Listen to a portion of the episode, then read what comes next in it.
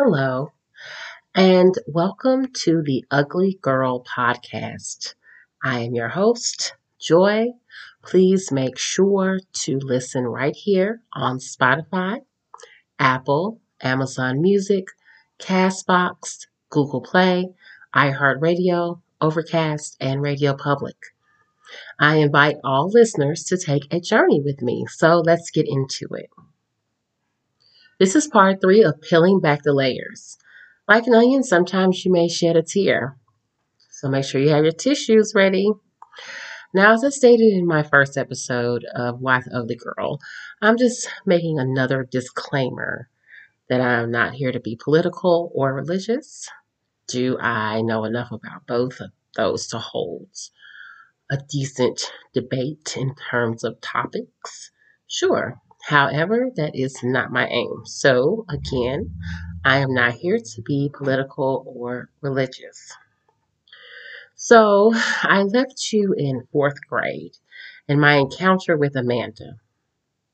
As with most years, they seem to fly by. And fifth grade, I really only remember my fifth grade science teacher, Miss Green, and my fifth grade English teacher, Miss Thompson. And Miss Green was a short little lady, round in shape, and she had wispy black and gray hair, salt and pepper now, as we call it. And she would have us do something very interesting as students. She would have us to write from end to end on a line of notebook paper and to ignore our margins. And so I would think that her and Miss Thompson, our English teacher, would have a few debates about this, given that you should indent and you should stay within your margins. However, Miss Green saw it as a science class and that English really did not matter in terms of logistics and writing papers. Now, Miss Thompson, who I had in third grade for math, seemed to come back with a vengeance to teach this fifth grade English class. And to be quite honest, I felt like that woman had it out for me. You know, just some of those teachers where you really do not get along with them. So it makes it hard, especially as a child growing up in the 90s, um, going to school and us not really talking back to adults you know, the Generation X, we were seen and not heard and things of that nature. So, sidebar, if I didn't mention it before, but many years later, I bumped into Miss Thompson, my old English teacher, in the psych building located on the University of Memphis campus where I was going to college. And she had left teaching, she said, and she was studying to become a psychologist. And in my mind, quite frankly, I was like, why you nearly ruined my elementary school years. So, finally, to sixth grade, um, the final frontier grade school. And I'm sure that, um, you know, once you think you're getting out of one situation, you're hopping into another, right? So you have all these graduations in your life. You have kindergarten graduation, you have elementary school graduation, you have a high school graduation, and then for some of us lucky enough to go, we get to go to college and have college graduations, and that can entail your master's, your doctorates, and all those things. So, back to sixth grade, where during this time, this joyous time really of leaving one grade and going into junior high and high school, we had discovered that my mother was not well and that her uh, her kidneys basically were going into failure. And we didn't know all the logistics or the details yet. However we just knew that my mother had left school with very high blood pressure and her school actually because my mother was a school teacher in high school for high school students. And so she had a very amazing career and during this time, she experienced some very, I think she said she got dizzy and things of that nature. Luckily for her, there was a full nurses station right next to the daycare that she ran within the high school that she taught in as a high school teacher. and there was a full nurses station. And so they immediately sent my mother to the hospital. So it was very scary to find this out. And I found out through my father, right? Because I'm in sixth grade, my sister is ninth grade, and we don't really know what's going on. So I remember sitting on my bed and I had pulled my little TV cart up to my bed because it was actually across the room next to that dresser I described. And it was a Gold Star TV. So, you know, back in those days, the TV had the two knobs and the antenna. And I was sitting there or laying down. I was on my bed and I was engrossed in whatever television show I was watching at the time. And I do remember my father coming in and saying, Pretty, I have something to talk to you about. So my dad always called me Pretty. That was his nickname for me. Ironically, this is called the Ugly Girl Podcast. And so we sat on the bed, and my dad said, Well, I have to tell you something about your mom. And so my dad went into the best way he knew how as a parent to describe her illness. And it felt like I was preparing for the worst news possible, right? That mommy's not okay. And as my dad was explaining things to me, the tears just started to fall because I immediately felt as if something bad had happened, like my mother was no longer with us. She was just in the hospital. My father went on to explain the best way he knew how what the situation was with her. And as the tears were coming down, he put his arm around me. I leaned into him. I was crying, and he just said, It's going to be okay. So, mommy's okay. She's still here with us today, and she's fine. But as a child, you, you know, parents, they still try to protect you, right? So, I overheard my mother having a phone conversation um, and eavesdropping and she was telling someone that her blood pressure had gotten so high that she should have stroked out. Well, thank God that didn't happen. And so it kind of brings me to today where women of all races, of all creeds and backgrounds, we are put in a position where we have to be on all the time, especially mothers, right? They don't really get a say in what breaks that come about for them, right? So you're a mom, you're a wife, you're a teacher, you're a sibling. My mother was four of 10, so she was one of the older siblings. And so she's always had the responsibility of helping, grooming, nurturing, because she grew up in the South and that's just how it was then. And so I feel like women today, we still don't get a break, right? We don't get a pause in our lives to just really breathe. And I feel like, you know, if you're a mom, you're always going to be a mom. And um, you know, when do you get a, a break? And I, I'm not saying that dads don't do their part because clearly throughout this podcast, you've heard me speak fondly about my dad. And I feel like dads kind of get a hard pass because they're like the cool people in the in the family. And, you know, they take you to my dad would take us to the Mid South Fair and he would take us to hang out with our friends and he would be the fun chaperone on the field trips and he taught me and my sister how to skate by hanging onto the back of his jeans as he skated around the circle on the wood floor. And moms have to be like this disciplinary type person, right?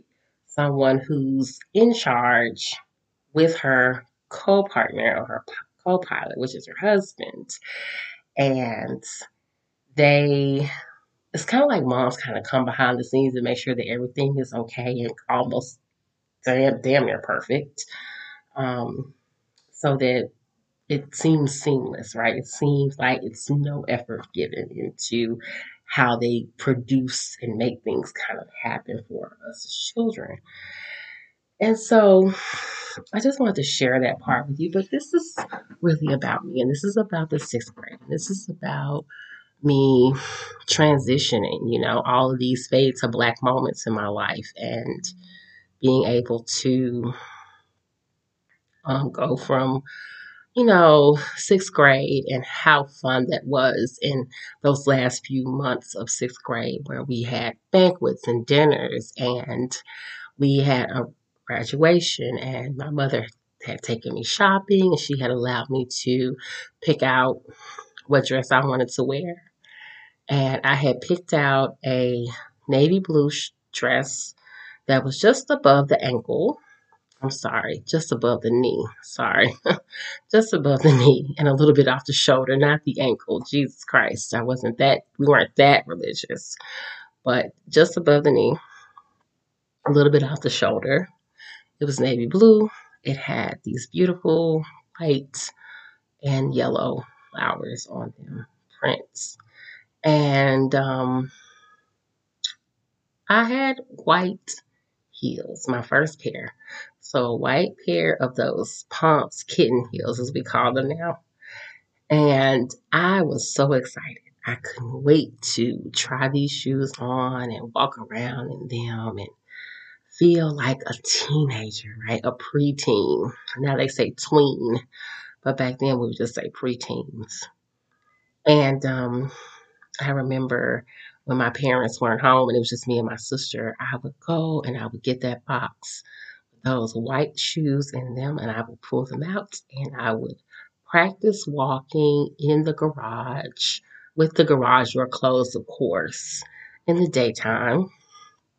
I would practice walking around on concrete in those heels and it felt great. It felt liberating, but also heels still hurt.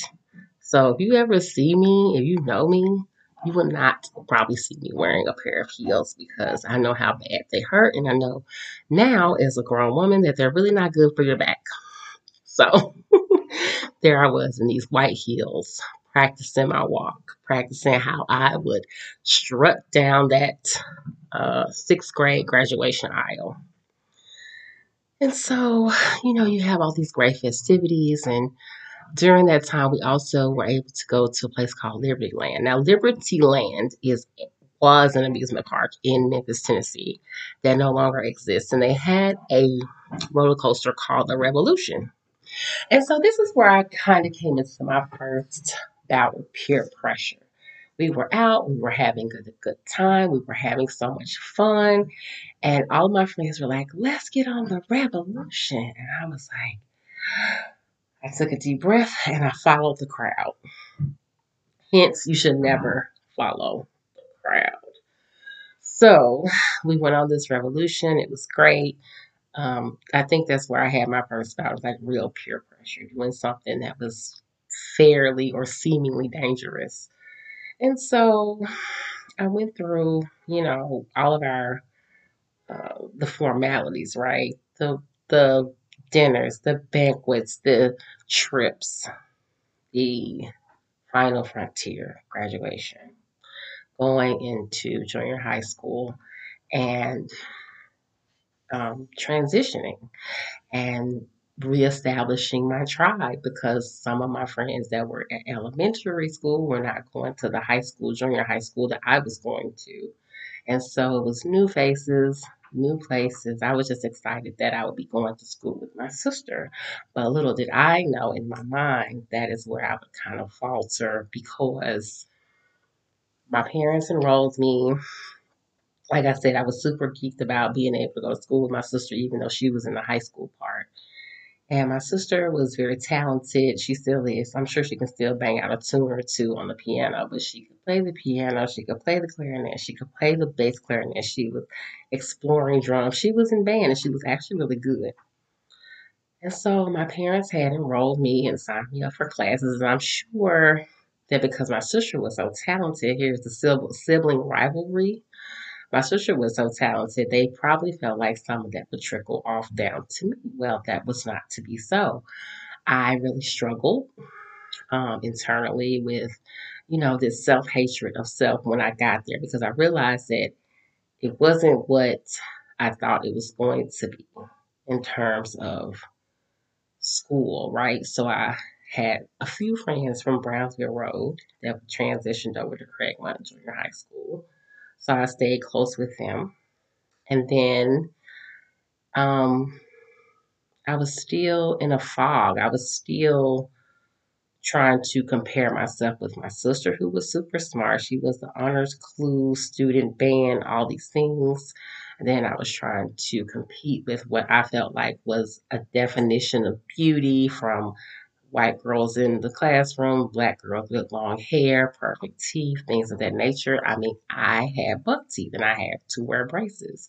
Did I wear braces? Yes. Did I wear my retainer? Yes. Did I keep doing it? No. Hence, once again, if you see me, you're going to see a gap in my tooth. Why? Because I didn't wear my retainer after my poor parents spent all their money on that. Um, so, sorry to them for that, not wearing my retainer. So, I went from just learning myself, learning about myself, wanting to be accepted, not feeling accepted, going into this ugly, dark space and not really knowing how to control that. Not reaching out, I guess, to my mom or my dad for help. And they did everything they could possibly do from extra piano lessons if I needed them, or like I said, braces if I needed them, or whatever they felt like I felt like would make me pretty. They had not been abusive. They had not been bad parents or anything like that. Most people like to talk about these terrible childhoods. I don't think you have to have a terrible childhood to, to deal with depression and sadness and not wanting to be here. So after, I would say after about couple, like my first two years, seventh grade, eighth grade, I was in a state of panic. I felt like I was not making headway with friends, with grades, with all of these things that kind of define us as people at the times what we know not to be true now. However, I did not want to be here anymore.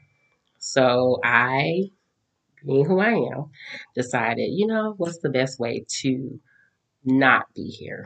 And so I had taken a bottle of ibuprofen or something, thinking that was going to be it. And my mother, how sweet she is, she, I swear, this lady has the intuition of the second coming. Jesus, this lady knows so much about me. It's unreal. And that's because I would tell anybody, she was very in tune as a mother. She knew things that I, till this day, I don't know all things she knew, but I'm damn sure she knew a lot and more than me. So my mother said, What's wrong? I told her what I had done. I don't think I explained why I did that. And she took me to the emergency room. And so I think they gave me something to throw it up or something that would settle my stomach. I hadn't done a lot of damage, but there I was in the hospital bed. I, so, somehow I got a shot in my hip for something. I honestly can't recall what it was. Maybe it was this particular incident, but there was my mother. I was in a hospital gown. I was laid out on this bed. There was my mother right beside me, and she's always been, even to this day, whether she's near or far. I know she's here with me. Um, and she's still alive, so she's not deceased, but she's still alive, and she was there as most moms would be very concerned, armed with a thousand prayers, it seemed like, armed with all of this, you know, every all this strength that God had given her to see her child through. And, you know, in my family, we never really talked about things. The things happened, they kind of happened, and they weren't to be discussed again. It's kind of like committing the ultimate sin, right? Like you do something and you say, God, take this, throw it to the bottom of the ocean it never existed, right? That's where our sins go. That's where some of the stories go. That's where some of our memories would like to go. And so, as I get ready to wind down on this particular podcast of peeling back the layers, I want to close with a topic that actually is affecting us right now in this atmosphere, which is um, Roe v. Wade and abortion. And I really, really struggled with coming to terms with wanting to discuss this. So I'm not going to go into deep detail, even though I remember mine quite vividly. I won't go into detail. However, I will say I struggled with this topic until just the other day when I ran into women. I just happened to be paying my utility bill. And the lady, I said, Well, I'm really struggling with this topic. And so it's like she knew what I was going to say. And she said, Oh, I had to. I said, Wow, that must have been refreshing to just let that off your chest. Same day, I ended up in a diner picking up some dinner. And me and this other lady were having a conversation. And she said, Oh, I had mine at 16. And I said, Oh, I had mine at 15. And so I think that I really struggle with it because, you know, we don't want to reveal these ugly truths about ourselves, right? They're painful.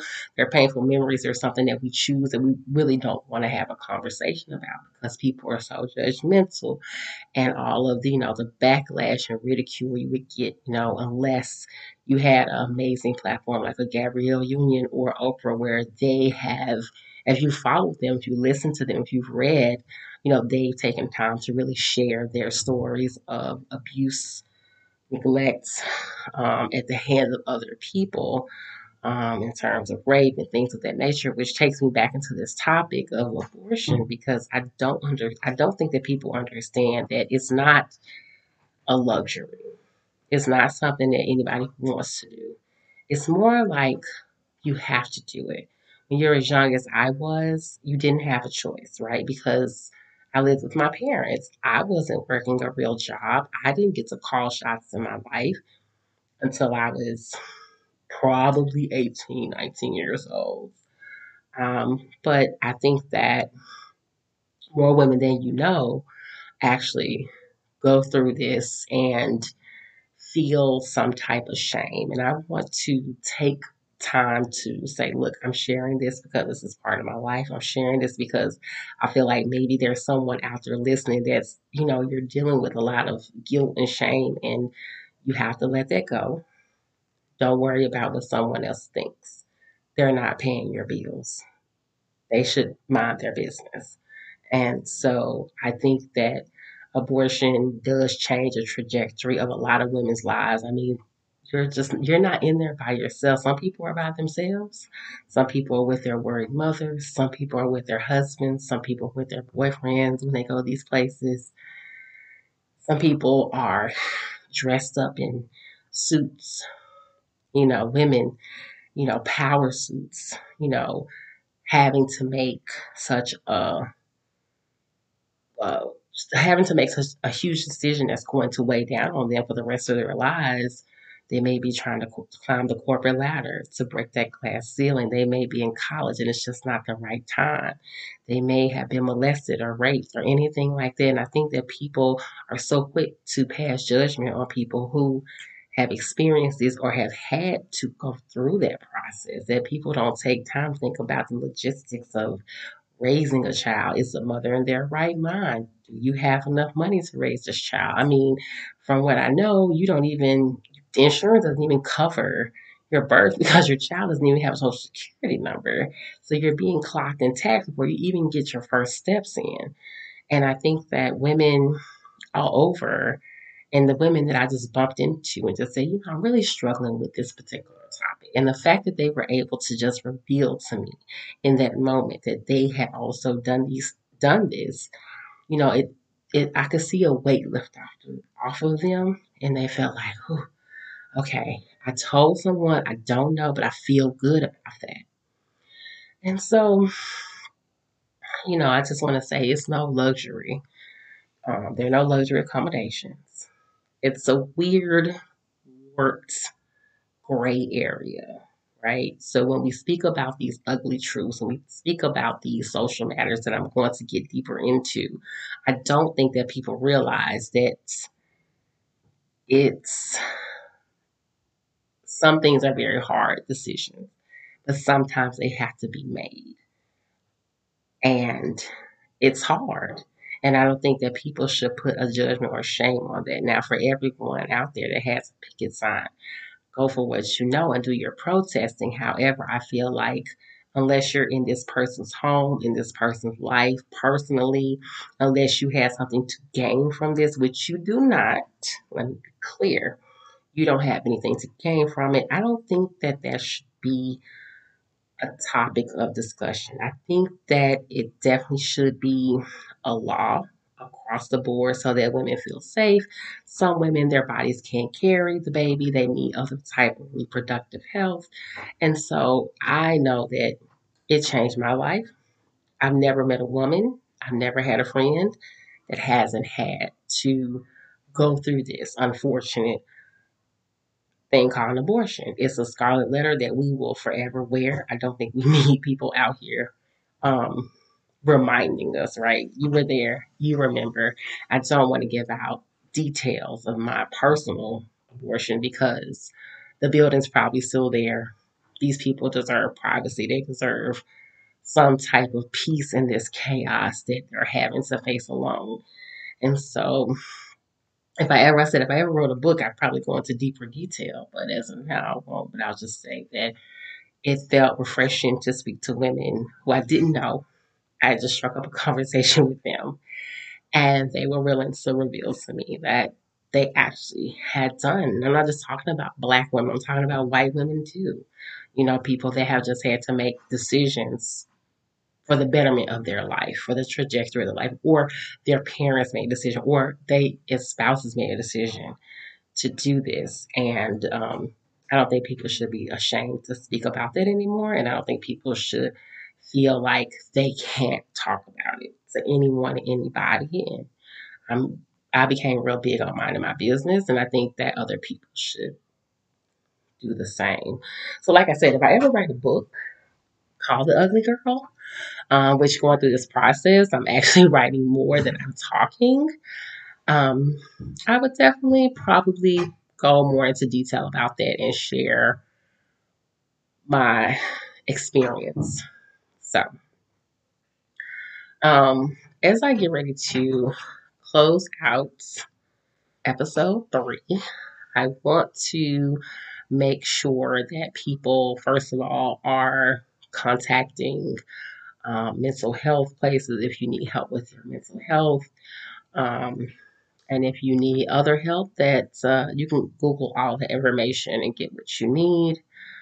Um, yeah, and I, really hate to kind of end on a sad note, so we won't. but like I said, um, as we move through, I'm going to literally drop you off at my college years because that's kind of where we stop talking about joy your host, and we start going into the said social matters that I promised we would get into. And so, with that being said, make sure to still check out the BowerySocialClub.com from fashion designer and founder Theo. If you want to be the cast meow, make sure to check out the Queer Film Guide by Kyle Turner with 100 great movies that tell the LGBTQIA plus stories. And also, I know if you're like me, you're working out every day and you are looking for a healthier way to eat. So check out E5 Culinary Services and Chef Kahim at E5 Culinary to eat healthy, and he can definitely give you any amazing meal preps designed just for you. So, as I wind down this episode of the Ugly Girl podcast, please make sure to tune in August 18th as we peel back a few more layers and I'll get you all to that front college door as promised. Make sure to go to my social media, Ugly Girl 2479 Make sure to listen right here on Spotify, Apple, Amazon Music, Castbox, Google Play, iHeartRadio, Overcast, and Radio Public. And this has been your host, Joy Holmes. Remember to also email me at uglygirl2479 at gmail.com if you want me to discuss any other topics. And tune in August 18th for hopefully the final episode of Peeling Back layers. Okay, you guys be good, and I will see you next time.